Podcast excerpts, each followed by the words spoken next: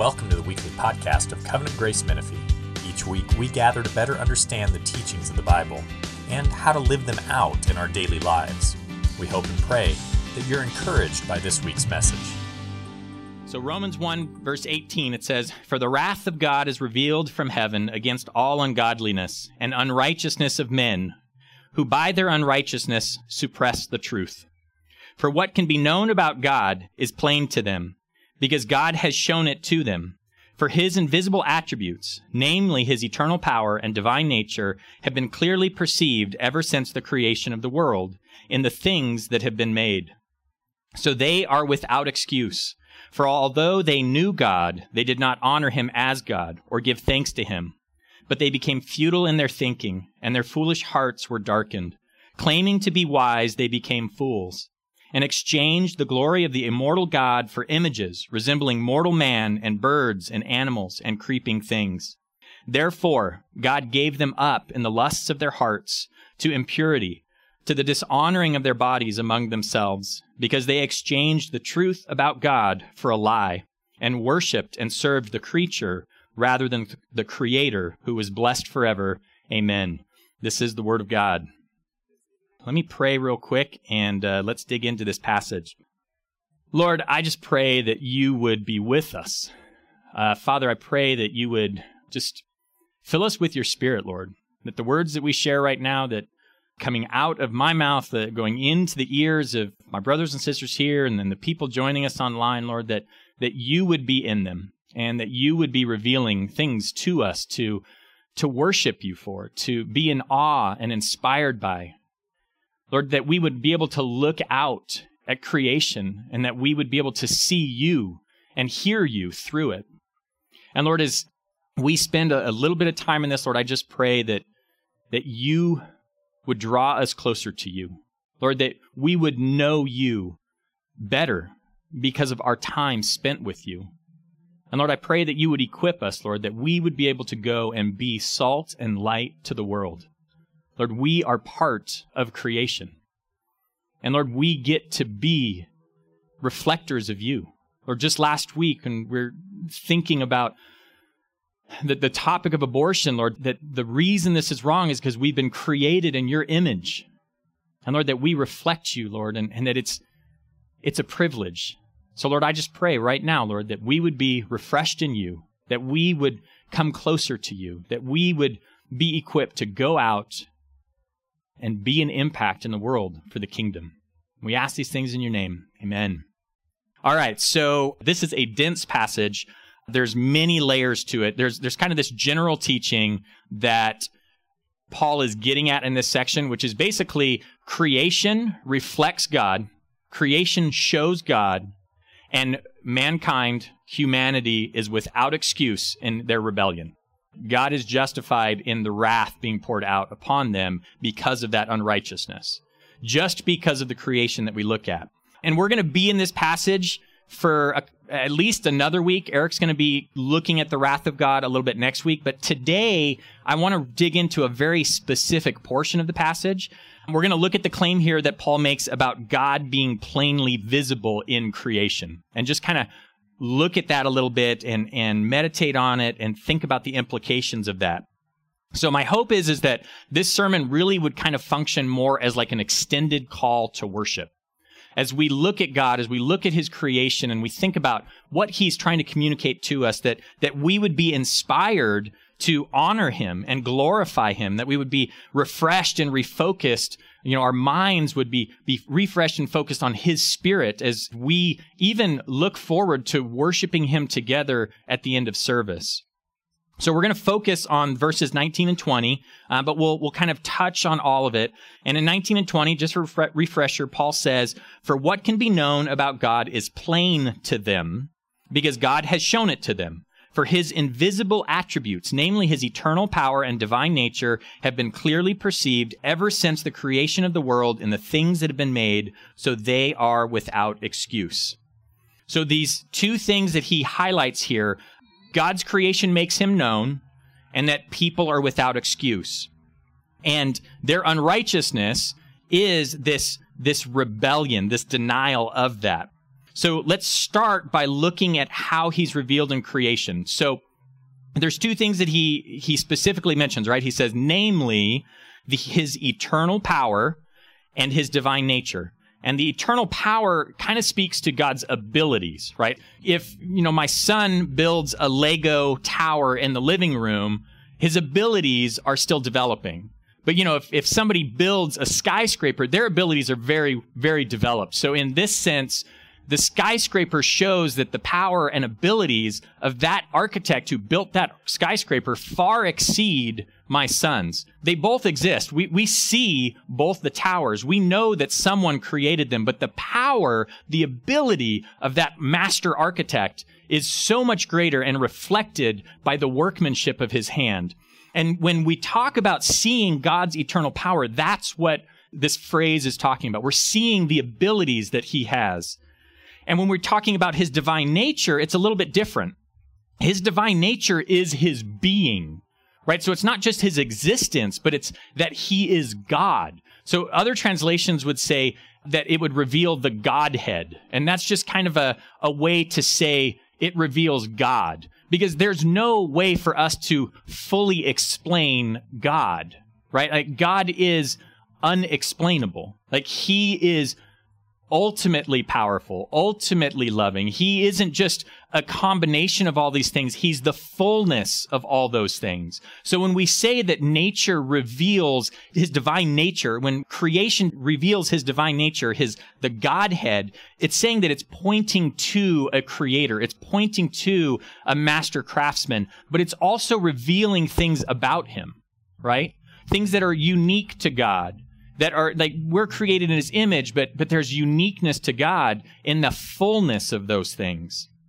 And there's some overlap to this, right? As we as we wrestle with it, you know, some things are going to show us both. Some things are going to show us more than than the other. And as we we look for his authority and his power in creation, uh, his existence, C.S. Lewis had a really good quote that just kind of captured that that existence part of it, right? When we look at the design of nature, uh, he says that people were motivated to seek out science, right? That to to go and learn things. And he said that men became scientific because they expected law in nature, and they expected law in nature because they believed in a lawgiver. So basically, when we go out and study the universe, we don't expect it to be random because we don't expect it to have just developed randomly. We come to it thinking chaos breeds chaos, order brings order. So this basic premise is something that really drove scientific exploration early on. Right? I mean, many of the most famous scientists that we know were men of faith, women of faith. So we're often fed this lie that science and faith are at odds, right? As though the pursuit of understanding defeats faith and that faith is the absence of knowledge. And it's, it's just not true, right? Faith is not being ignorant. Faith is just having faith in something because there's evidence that leads us in that direction. We don't have blind faith.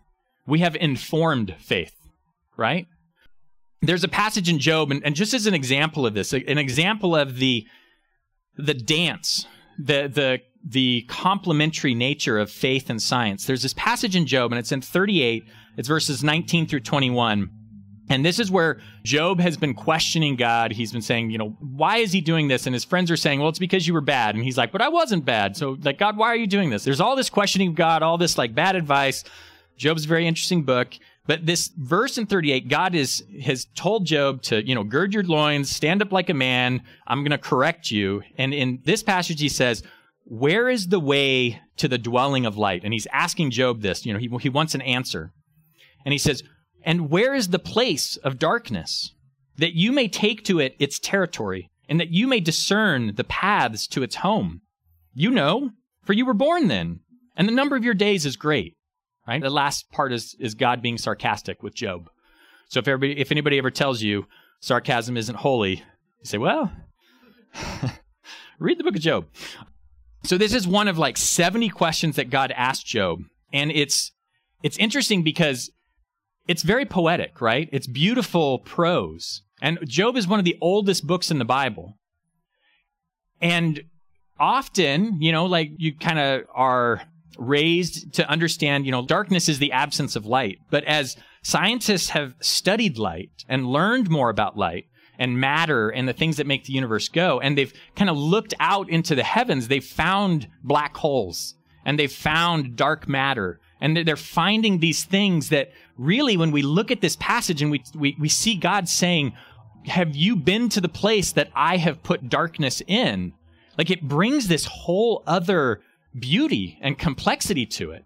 And this is prose. So, you know, it's, it, the symbolism is just there. But as we understand science more, even the beauty of the prose takes on deeper meaning.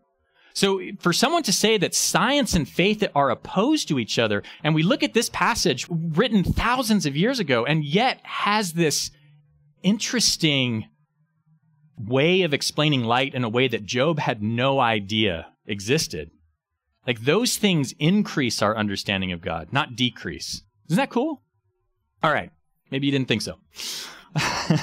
but the world is not just about like technical data either. God has created the world to reveal himself, right? So I say all the time that creation exists so that we would better understand God. I'm the founder of a company. It's called Creator Films. Every story we tell has a message involved to it. And, and I, I love filmmaking because of that, because it communicates a message. And it's true for every single type of artist, right? Every time you watch a movie or a TV show or listen to a song, listen to a podcast even, anything that you're listening to and consuming, there is a message that that author wanted to communicate to you, right? I, I mean, this would just make sense. And, and I think that, you know, we don't always go into our consumption of media with that at the forefront of our mind. You know, often like we watch a movie just to release, you know, we just we just want distraction. And it, we just consume it without thinking someone's trying to convince us of something. Someone's trying to shape our worldview. Someone's trying to shape the way we think. And we just kind of consume it and it's like empty calories. And empty calories aren't healthy for us. But I don't want to harp on that so much today. I'll just kind of bring it out. But what I want us to think about is have you been thinking about creation that way? Like we go and we, you know, consume a podcast or, or, we listen to something and we're thinking about the message that's coming in. Have you sat and looked at a sunset? I mean, look at those mountains. Everybody look. Look at those mountains. I'm sorry, everybody online. Snow capped. They, this is a little bit on the fly, but like, we look at those mountains, they're snow capped. And you know what the cool thing about snow capped mountains are? Is when the snow lands on them, they pop from the horizon. And you see them so much clearer than everything else. And when you think, when they're blanketed in the pure white, they're so much easier to see. Wouldn't that just be something that God could be communicating to us right now? Do you feel like you're struggling with insignificance and you're not being able to make an impact? Christ has washed you. He's, he's put pure cleansing upon you so that you stand out on the horizon. And if you're not aware of that, he just made that mountain so that we can pull these things, that we can see what he's communicating to us. My favorite example of this is the oak tree. And I say this all the time God didn't create an oak tree so that we can have tables.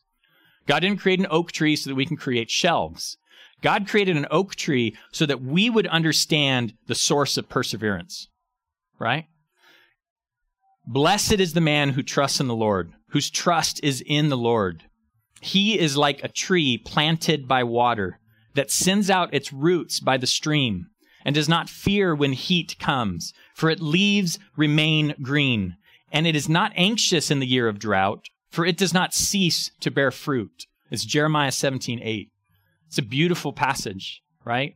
Like it's so good to be reminded that our roots need to dig into the Lord. The Lord needs to be our source. Deep roots help the oak tree persevere, and it's the same with us.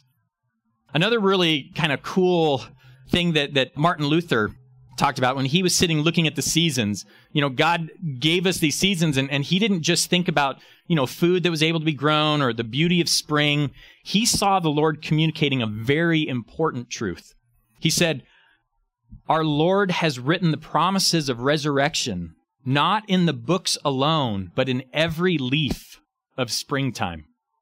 And when he looked at a tree budding, he was reminded that we have hope in the resurrection because God is communicating these concepts over and over to us through not just, as, as Luther said, not just in the books, not just in the Word of God that we have here, but in the creation all around us.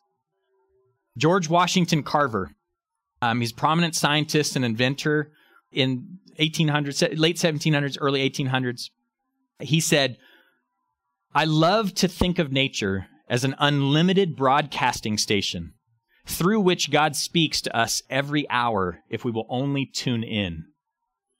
You guys, like, we are the most tuned in society, right? We are plugged into something all the time, but they're not things that God created. And I feel like, man, like, you want to be refreshed? Go and be in nature for a while, be in God's creation. And that includes with people, right? I mean, I love that we're able to gather again and to be with one another because it's just different. It's different than just being digitally plugged in. And there's a reason because when we're digitally plugged in, we're partaking of things that man has created. This is my favorite concept. I wasn't able to get my notes, but it makes sense now. so there's two types of creation. There's the creation that God does, and there's a Latin term for this it's called ex nihilo. And that means created out of nothing, right? And there's creation that man does, and that's ex materia. That means we are creating something out of something else. We have materials that we're creating something. So when we create, you know, we're, we're created in God's image and we create things, we're taking things that God created out of nothing and we're reforming them to do what God did, right? To communicate to people through artistic creation. And no matter what we do, we cannot create like God did, the same way God did, because we cannot do what he did in Genesis and speak things into existence. Amen? So even though we get to take part in that, I mean, God's creation is refueling in a whole different way. And if you say, like, well, I'm not a nature person, well, I mean, you need to eat. So that's nature stuff, right? Like, you need to breathe. That's part of creation. It's not that you're not a nature person. Like, just enjoy nature somehow. Look at it. All right, there's the uh, rabbit trail for the, the sermon. I don't get any more. How many of you guys have been out in the middle of the ocean? Middle of the ocean, can't see any land. Like, let's see, raise hands, right? Isn't that like ominous? Like you just feel small?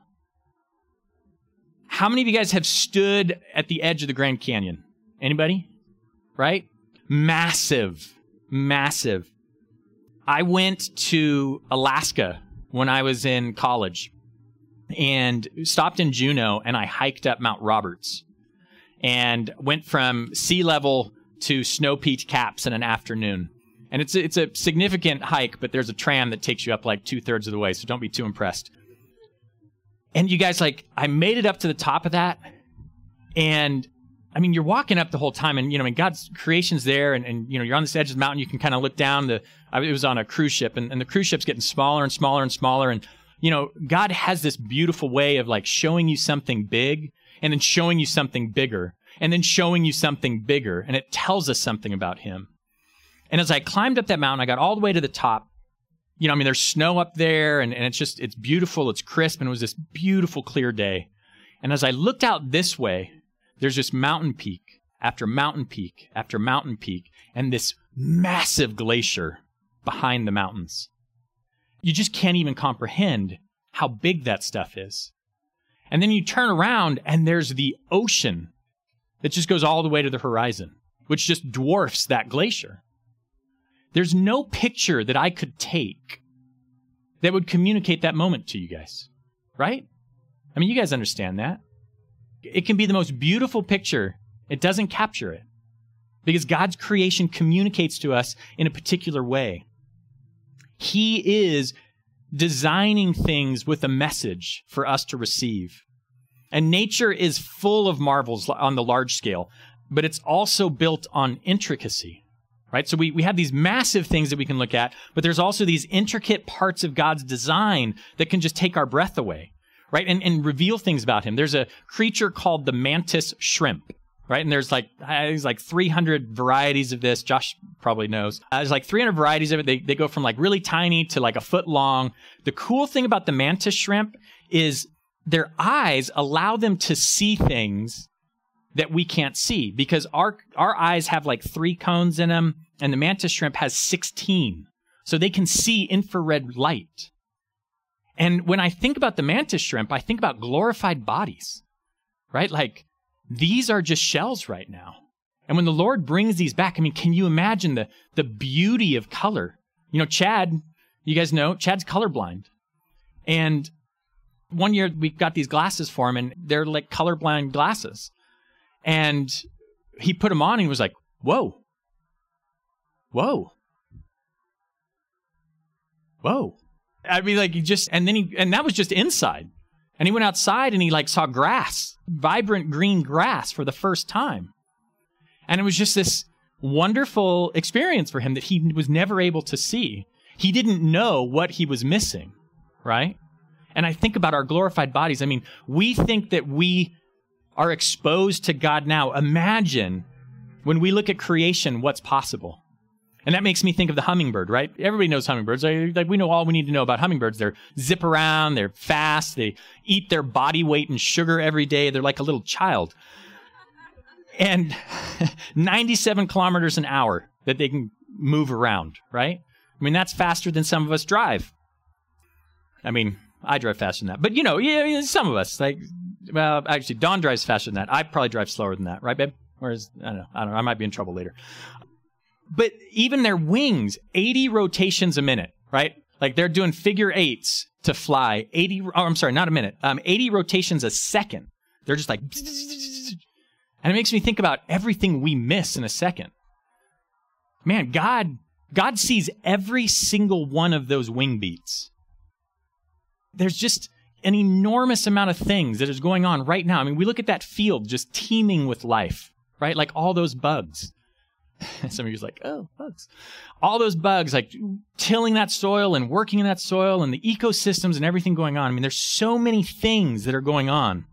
Another thing I, I found that it just was really cool was uh, the wood frog, right? So the wood frog survives by digging in just under the ground and allowing two thirds of its body to freeze solid during winter. Freeze solid. And it protects its organs with this antifreeze chemical that it produces inside its body. And I've got to admit, like, I have no idea what God is communicating to me with that. I just thought it was amazingly cool and wanted to share it with you guys. So, you know, there you guys go. I, I, I don't have an interpretation on this one. It just was really cool. Kind of freaky, you know, like cryogenic frozen frog, but he just brings himself back. And he has advantage over all the other frogs after that. So just really cool. And we haven't even touched the expanding universe, right? And I'm not talking about like Marvel expanded universe. I'm talking about like the actual universe expanding every moment exponentially, something like that. And thinking about God is that, like that expanding universe doesn't have anything on God. And then we can we can flip that completely around and look at quantum physics and and the complexity in just tiny specks of the world that make up this large complex system. And yet when some look at this they suppress the truth. Right? They deny God's existence and or his authority over creation. And this leads people to live in a world that's based on a false reality. And you know, I, I, want you guys to remember all of these things we've been talking about, but I want to look at what Paul says as the result of that, right? And if we see in verse 21, it says, For although they knew God, they did not honor him as God or give thanks to him, but they became futile in their thinking, and their foolish hearts were darkened. Claiming to be wise, they became fools, and they exchanged the glory of the immortal God for images resembling mortal man, and birds and animals and creeping things. So we kind of ask, like, who is Paul talking to in this passage, right? Like, who is he talking about? Who is it that did these things? I mean, we look at the Bible, the Israelites did these things over and over again, right? The cultures around them did these things. So those would be the ones that Paul would, would definitely be familiar with. But even if we look at, you know, the Americas, right? Like the, the Mayans and the Incas, the Native Americans, we look at the, you know, Asian countries, you know, in, in China and India. And I mean, all the nations across the world, every single culture has done this. They've denied God and they've replaced God with something else. And I don't want us to kind of like get caught up on who Paul is talking about because I don't think Paul's talking about anyone specifically. I think he's just talking about mankind, humanity in general. This is what we do.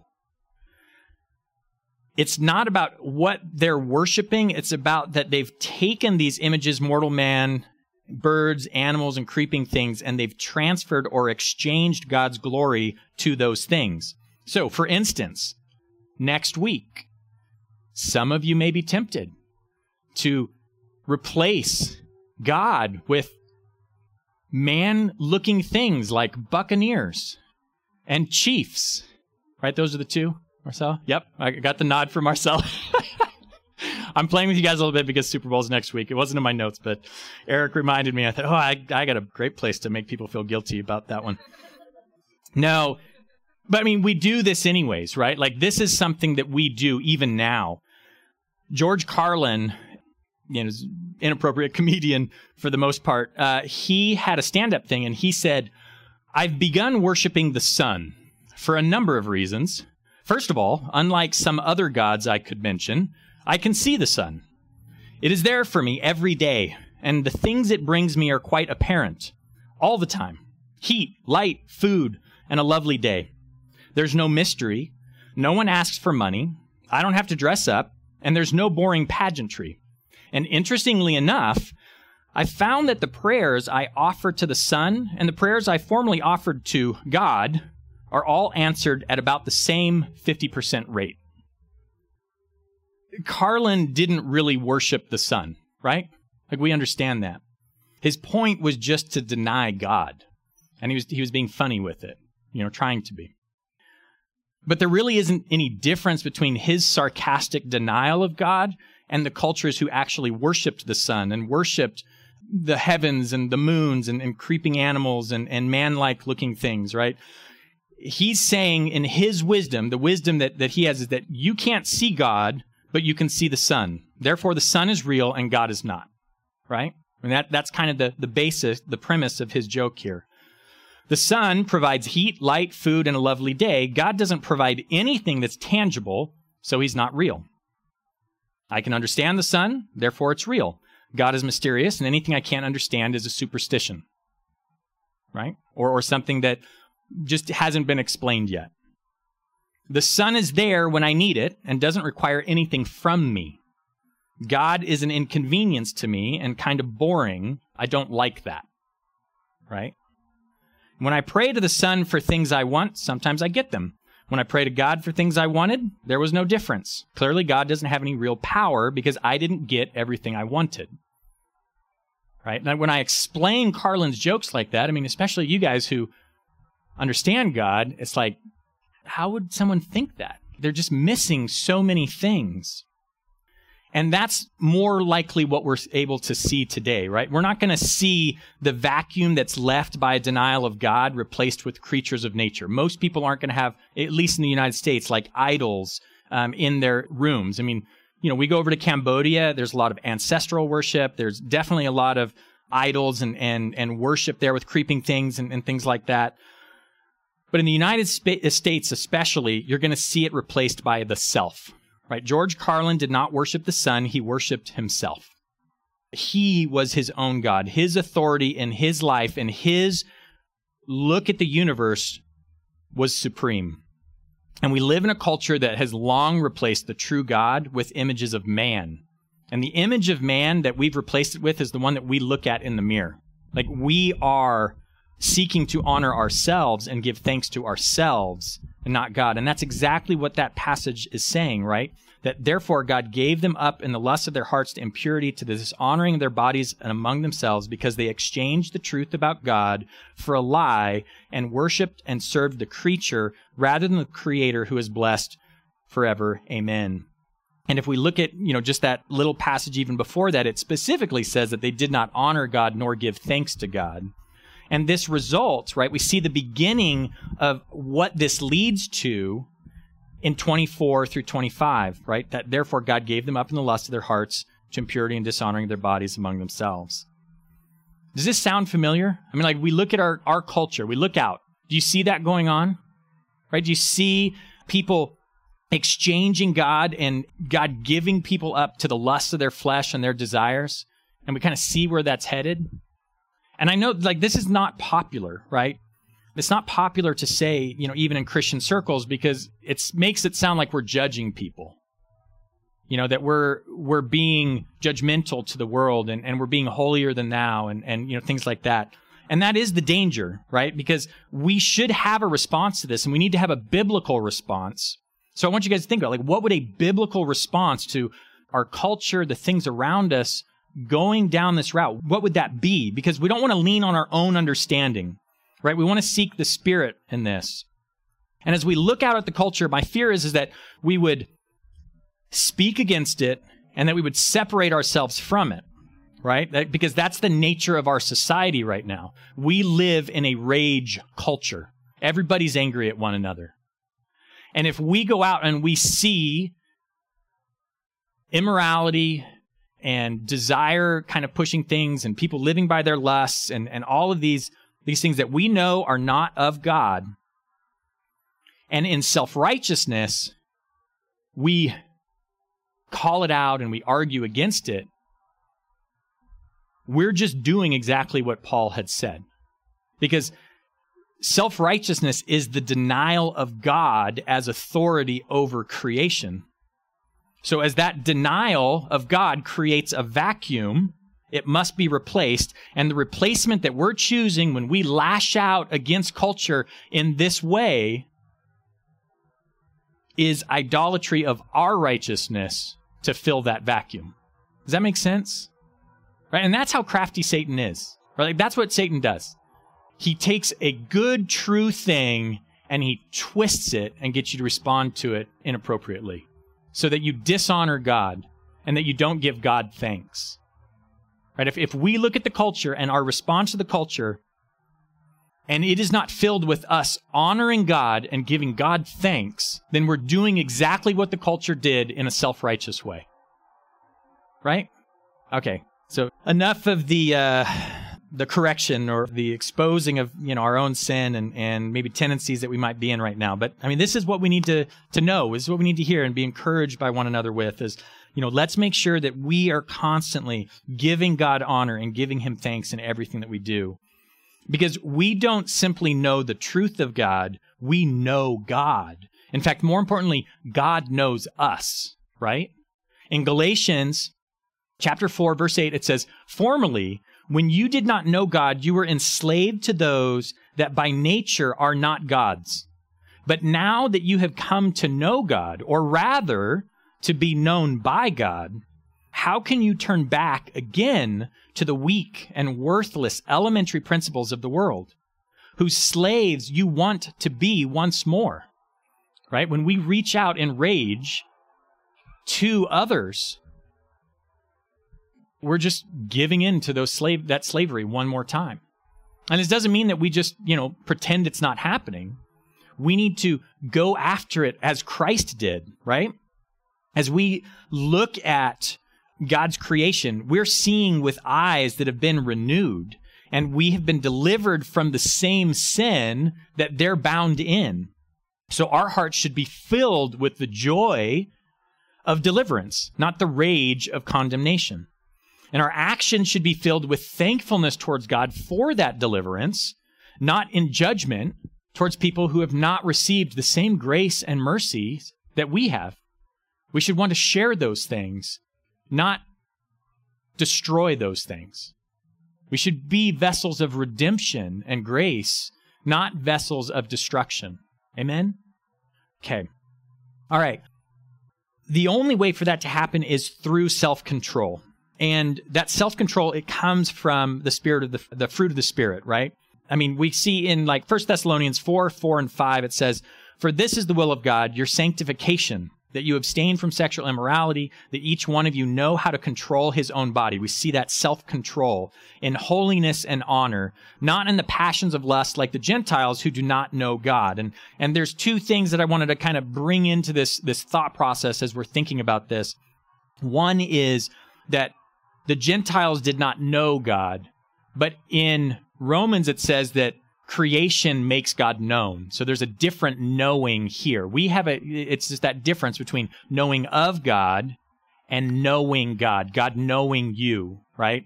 You know, we all pretend like we know the president of the United States, that we know their character and we know, you know, how they do things, but we don't. We know they exist and we acknowledge their power, but we have no idea what they're like.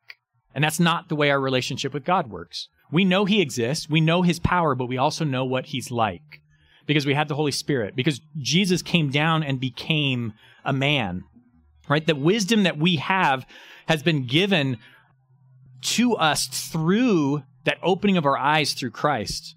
And when we argue with the world, thinking that they're in that same spot, we're forgetting what Paul told us. Their wisdom is not the same wisdom right? If we look at 1 Corinthians 1:21, it says, "Where is the one who is wise? Where is the scribe? Where is the debater of this age? Has not God made foolish the wisdom of the world? For since in the wisdom of God the world did not know God through wisdom, it pleased God through the folly of what we preach to save those who believe." Paul says, we're not going to people to try to logically convince them of their sin or their mistaken beliefs. We're going to them with the folly of grace and redemption. And he calls it that because that's how they're going to see it. So when, when they're arguing and, and you're coming back at them and you're arguing all of these like logic points, you guys might be you guys might be arguing the wrong things and you might be arguing for the wrong reasons. You might be just discussing these things for the wrong reasons because the goal is not that they would agree with us. The goal is that God would know them. And if we don't share the truth of Christ with them, how is God to know them? Remember that when we were bound in sin, it was not the power of argumentation that softened our hearts. It was the actions of Jesus. God knew that the message of creation was not enough, right? As, as much as we can look out at creation, it's not enough. He sent his word through the prophets, and ultimately he sent his son, Jesus, to walk among us as God in the flesh. Through Jesus, we don't simply know of God, we know God. In John 1, it says, In the beginning was the Word, and the Word was with God, and the Word was God. He was in the beginning with God. All things were made through him, and without him was not anything made that was made. In him was life, and the life was the light of men. The light shines in the darkness, and the darkness has not overcome it. Creation is an amazing demonstration of the power of God. Um, its complexity and beauty are a, a sign of his presence in the universe. All of creation was made through Jesus. All of creation is sustained through Jesus. All of creation was made for Jesus. And we've got to keep those things in line in order to be able to go out and, and do what we were made to do to glorify God, to honor Him, and give thanks to Him for the creation that He's given us, for the church that He's given us, but mostly for the salvation and, and the life change that He's brought through us. Amen? We're going to take communion. And as you gather the elements and you think about these things, and, and we think about, you know, how we are to respond to the world. You know, especially in the next couple of weeks, I, I think the parallels between the, the first chapter of Romans and the society that we live in are are easy to see. And I think that it can be discouraging, right? Especially for people who, you know, we've lived in a in a blessed time where you know, we've had a lot of freedom of religion and a lot of kind of like Christianity being the dominant culture in our our nation. And you know, that's not guaranteed. But it doesn't change where we're coming from. Amen. And I think that right now whether it's true or not, I know many of you guys have that fear. Right? Many of you guys feel like our nation is being lost, our culture is being lost, but the United States is not our nation. And it's not our culture. Like the kingdom of God is our nation, and that is a nation that cannot be lost. And God may be calling you to just refine that faith and to focus on the eternal things. So if you guys, you know, if, if you're feeling down, if you're feeling that pressure, if you're feeling discouraged, I just encourage you guys, this piece of creation, God put you here for a reason. And it may not be the reason that you hoped it would. It may not be as comfortable as you always thought it was going to be. But live right now on your daily bread and be a light in all the things that you do and live like Christ because Christ did not come down and tell everybody to get in line. Right? Christ came down and lived a perfect life and submitted himself to the cross. And that's what he's called us to do. Honestly, this is a better time to be Christian because there's more suffering that might be involved. And that is more Christ like. Amen? It's hard to get an amen on that one, right? But it's the truth. We do not want to practice cheap grace. Cheap grace gets us nowhere. Our eternity cost us a great deal. And that's the life that we're called to live. So, as we remember that, as we remember that sacrifice that Christ made, I want to take the bread and remember Christ's body, remember his life that he gave on behalf of us, that was broken and sacrificed for the payment that Christ paid on our behalf. Let's take the bread together. And the blood that Christ shed, the, the evidence of payment received, but also the, the promise of the resurrection, right? That the blood that he shed was not lost, but, but it had purpose. And that when he was resurrected, blood flowed through those veins again. And that blood covering is that promise of resurrection that we have. And I want you to remember the beauty of God's creation and his design, even to this detail that Christ died so that we might live. Let's partake of the blood together. All right. Why don't you guys stand? And I just want to take a minute. I know it's often we close our eyes when we pray, but I want you to look around. If you guys are at home, I mean, look out a window, look at these clouds, and just think about the, the detail, you know, just the movement that's going on, and look at the mountains and the trees and the colors that come through. I mean, look at your brothers and sisters around you and the intricacies of our bodies and our minds and, and the, all the things that we don't understand that God is continuing to reveal to us, to reveal to humanity so that we might see Him better.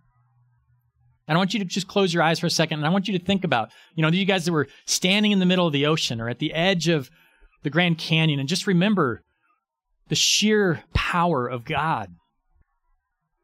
And as we come into a moment of worship, let's give him honor and give him thanks for the work that he has done in our life. Lord, we just come before you now, Lord, broken vessels. And Lord, we just ask that you would continue to change us. Lord, we thank you for your word. We thank you for Christ. We thank you for everything that you have done to make yourself known to us. Lord, we thank you for you just calling us out of our sin.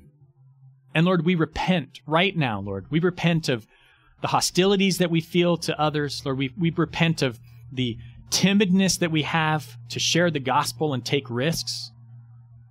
Lord, we repent of judgmental thoughts. We repent of greed. Lord, we repent of our lust of our pride, our self righteousness. Lord, I just lay all of these things at your feet at the foot of the cross, Lord, and we give joy that your Son has paid for all of these sins. And Lord, that we are just like that mountain with a fresh pack of snow, Lord, that we stand out to the world so that you can be seen. And Lord, be seen through us.